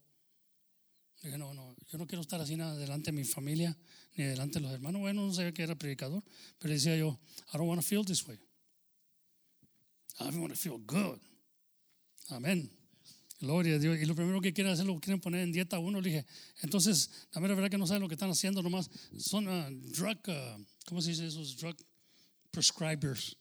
I'm going to prescribe you a pill. Take it and see what it does. Guinea pig, otra vez. Señor Jesucristo, yo andaba yo con esta gente. Le digo, no, you're not going to use me as a guinea pig. Si dice los side effects ahí, me van a pegar a mí. Yo sé que me van a pegar a mí. I'm so afraid of the pills, hermano. No me gustan las pastillas, porque me hace actuar de una manera que no quiero ser, y me siento mal. En vez de que quisiera, mejor estar amarrado, que no me... Es una ansiedad. Dios los bendiga, y oren por mí nomás, amén. Oren por mí, tengan paciencia, y vamos a orarle al Señor que salgan con algo nuevo, que yo pueda sentirme como consciente de las cosas, y no estar así viendo cosas y espantándome. Eso no es bueno, y eso es lo que me pasa durante el día.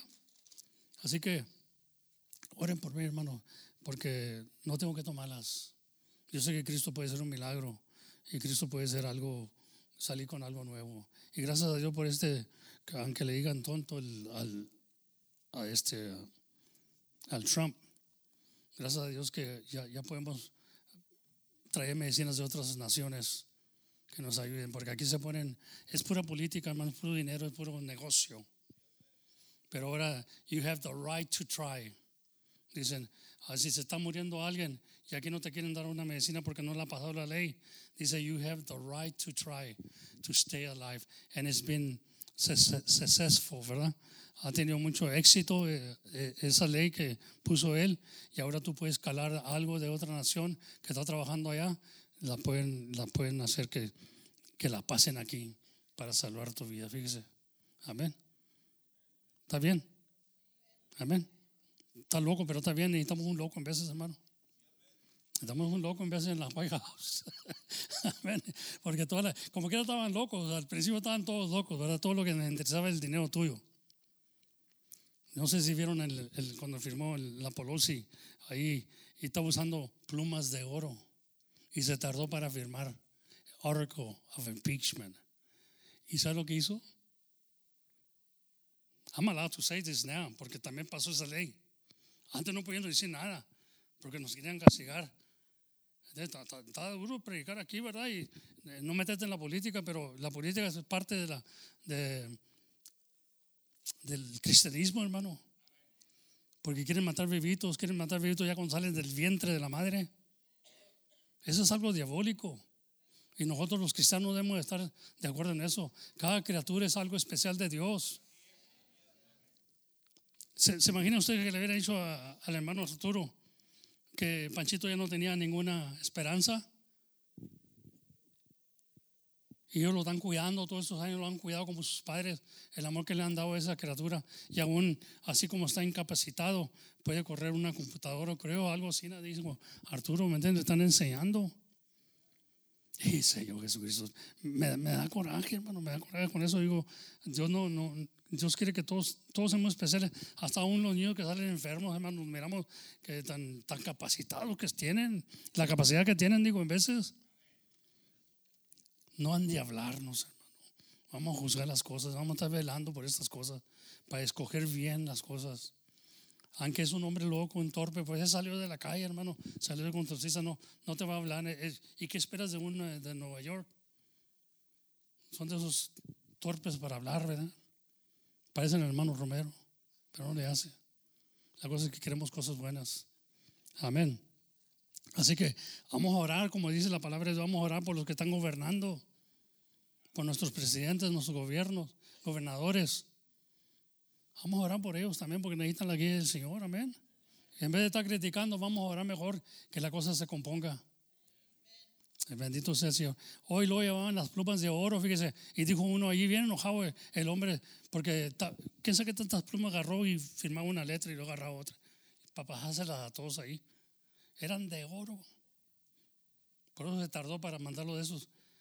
¿Y saben qué estaba pagando por ellos? Ustedes. Nosotros pagamos por esas plumas de oro que le dieron a cada uno de ellos. Y luego, ¿sabes lo que hicieron? Llevaban las plumas en un silver platter, como la cabeza de Juan el Bautista. ¿Qué te quiere decir todo eso, hermano? Pero mucha gente no pone cuidado, no está viendo. Pero ahí llevaban, ahí, mire, como que iban a un funeral. Y llevaban las plumas en un plato, silver platter. Así pusieron la cabeza de Juan el Bautista. Muchos de ustedes no lo vieron. Y si lo vieron, no saben lo que quieren entender eso. Bendito sea el nombre del Señor. Es algo diabólico que está pasando. Y nosotros tenemos que estar y que se oiga la voz del cristiano, que se oiga la voz de Cristo, hermano. Ya es tiempo de que nosotros comencemos a actuar como iglesia y tener responsabilidad. Porque nosotros tenemos derecho, pero tenemos que examinarlo bien y no creernos de las noticias y todo eso, sino velar y experimentarlo y discernir, hermano, dónde está lo mejor. Y aunque sea como dije, uno no bueno para hablar, porque dijo, en vez de decir 2 Corinthians, dijo 2 Corinthians. Y lo criticaron por eso, porque dijo 2 Corinthians dice esto. Y en vez de decir 2 Corinthians, dijeron. Well, I'm not sure, digo, I'm not bíblico, digo, pero sí sé que en 2 Corinthians dice esto, amén. Bendito sea el Señor. Pero la cosa es, ¿qué es lo que estamos haciendo? Amén. Y ser aptos. Sí hay unas cosas que no están bien todavía y yo creo que todo se va a componer si trabajáramos juntos. Pero cuando está dividida la nación, hermano, ¿qué va a pasar? Se va a dividir la gente también. Y ahorita lo que está pasando es que está dividida la gente. Está dividida la gente y por eso creen que va a haber una guerra aquí. Amén. Así que en el nombre del Señor, prepárese porque Cristo viene. Amén. Bendito sea el nombre del Señor. Yo los bendiga, hermano, esta mañana. Yo los guarde. Vamos a pasar a los hermanos que nos despidan con un canto. Yo me los bendiga mucho, hermano. Y yo pido mucha oración por mi vida, por mi trabajo que tengo. Ya siento que no soy el mismo. Los que ya tienen años conocerme. Ya cuando algunos vinieron ya estaba enfermo, ya estaba batallando. Y sigo batallando. Y me canso de batallar. Y cada día me hago tratamientos de, los tratamientos de 2 horas cada día. Me canso de hacérmelos, hermano. Ya tengo 20 y tantos años haciéndomelos. Y a veces que no me los quiero hacer, pero tengo que. Entonces es mucha ansiedad, mucha presión para mí. Y estoy ahí, ¿verdad? Y en veces digo a la hermana Fanny, no me lo quisiera ni hacer ahora. Pero sé que si no me lo hago, voy a pagar un precio tremendo. Así que oren por mí, mamá. Y le voy a seguir hasta que pueda. Hasta que pueda en el nombre del Señor. Nomás oren por mí, hermano, para seguir adelante. Y seguir teniendo compasión de los enfermos, amén. Que tengo mucho y tengo misericordia de Dios también. Miro a la hermana Tina, miro las que batallas. Pero nadie se da cuenta de los problemas. Dice que nadie sabe lo que lleva aquel en el morral, sino el que lleva el morral, ¿verdad? Y así es, hermano. Dios me los bendiga mucho y adelante con la cruz, hermano. Mientras nos cantan un canto para ser despedidos.